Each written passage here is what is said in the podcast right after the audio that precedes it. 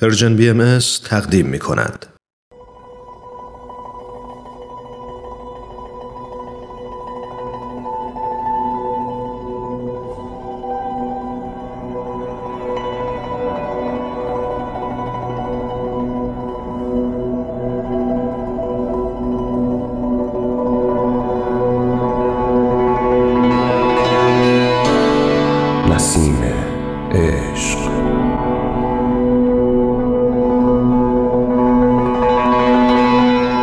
بر اساس تاریخ نبیل زرندی و منابع تاریخی دیگر.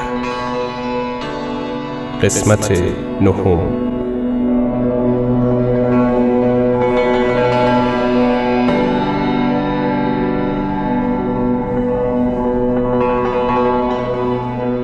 مدتی بود که شیخ حسن به آن جوان فکر می کرد و می‌خواست علت احترام زائد الوصف سید کازم را نسبت به او بداند.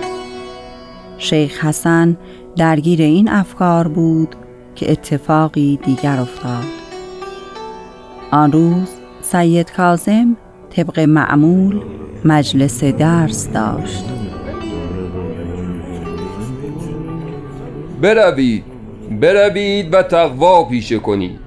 قرآن را بخوانید و در آیاتش تفکر کنید. به تسکیه نفس بپردازید که شاید لایق شناخت حضرت قائم شوید. آگاه باشید. آگاه با شیخ حسن چه شده؟ چرا سید سکوت کرده؟ نمی‌دانم. بگذار ببینم آنجا چه خبر است. او کیست که نزدیک در نشسته الله اکبر. این که همان جوان است که چند روز پیش با سید به منظرش رفتیم به اینجا آمده چه کند؟ چه خضوعی دارد با این همه علم و معرفت؟ همان پایین نزدیک در جالس شده و صحبتهای سید را گوش می کند جناب سید می شود بیان خودتان را ادامه دهید؟ چه بگویم؟ حق از نور آفتابی که بر آن دامن افتاده است آشکارتر است. کدام دامن را می گوید خدایا این که همان جوان است.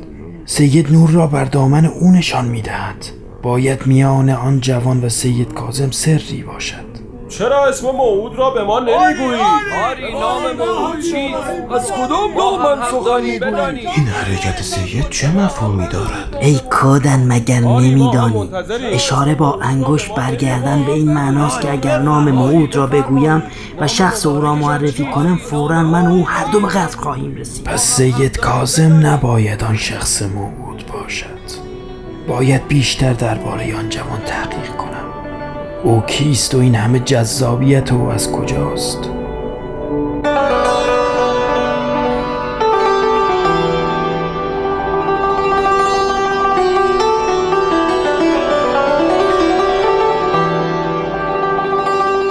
بارها در صدد برآمدم که با آن سید جوان ملاقات کنم و از نام و نسبش جویا شوم.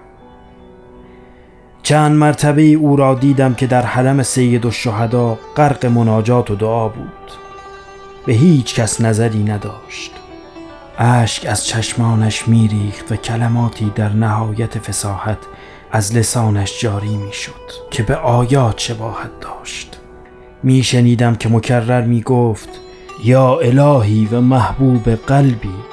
حالت او طوری بود که اغلب نمازگزاران سلات خیش را ناتمام گذاشته و به کلمات و بیانات آن جوان توجه می نمودند و از خضوع و خشوع او حیرت می کردند.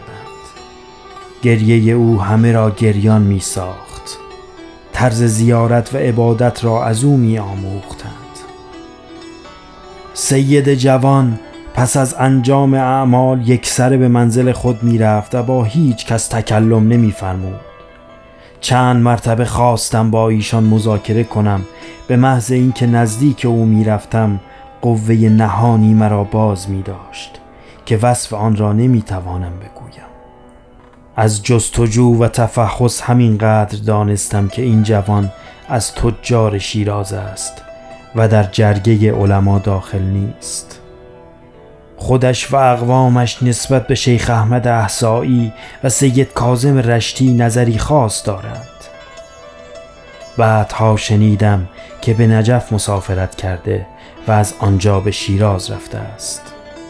آن جوان در نظرم بود تا اینکه شنیدم جوانی در شیراز ادعای بابیت کرده. به قلبم گذشت که همان جوان بزرگوار است. من از کربلا به شیراز رفتم. به حضورش مشرف شدم و پیوسته سعی می کردم که از ملازمین حضرتش باشم.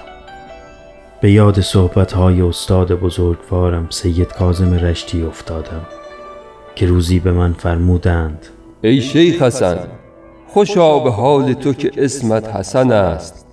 آغاز حالت حسن است عاقبتت هم حسن است. به حضور شیخ احمد احسایی رسیدی و با من مدتی را گذراندی. در آینده نیز به شادمانی بزرگی خواهی رسید و چیزی خواهی دید که هیچ چشمی ندیده و هیچ گوشی نشنیده و به قلب کسی خطور نکرده.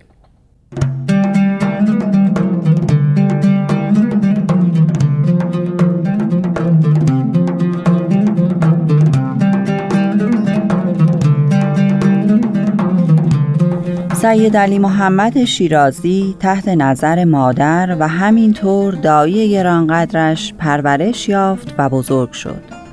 از کودکی عابد و پرهیزگار بود. به گونه در زهد و تقوا از همگان پیشی گرفت که معلم خود را متعجب ساخت. نوجوانی که درستکاری و امانتداریش در تجارت زبان زده همگان بود. تجارتی همراه با عبادت و ریاضت در گرمای سخت بوشهر. جوانی که سفرش به کربلا همه را علل خصوص مادر را بیقرار و دلتنگ ساخت. کار به جایی رسید که مادر دایی را به کربلا فرستاد تا او را راضی کند که به شیراز برگردد. به محض برگشتن سید علی محمد جوان به شیراز مادرش دختری را برایش خواستگاری کرد. خدیجه بیگم از اقوام بود. خانوادهش همراز و همراه خانواده سید علی محمد بود. بعد از خواستگاری سید جوان دوباره تجارت را از سر گرفت و راهی بوشهر شد. تا اینکه در سال 1258 هجری قمری عقد و ازدواج رخ داد و ایشان در خانه پدری و موروسی خود در شیراز ساکن شدند. ایام آرام و شادی داشتند. به خصوص مادر بزرگوار از اینکه پسرش را در کنار خود می‌دید بسیار مسرور بود. تا اینکه احمد به دنیا آمد. طفل معصومی که مشیت الهی در این بود که در این عالم نماند. و این گونه بود که اولین غم بر چهره این عائله نشست. مادر بسیار بیقرار بود. سید علی محمد فرزندش را از دست داده بود ولی ایمانش را نه. به همسر و مادر خیش دلداری می‌داد. اما گویا دست تقدیر برایشان مقدرات دیگری داشت.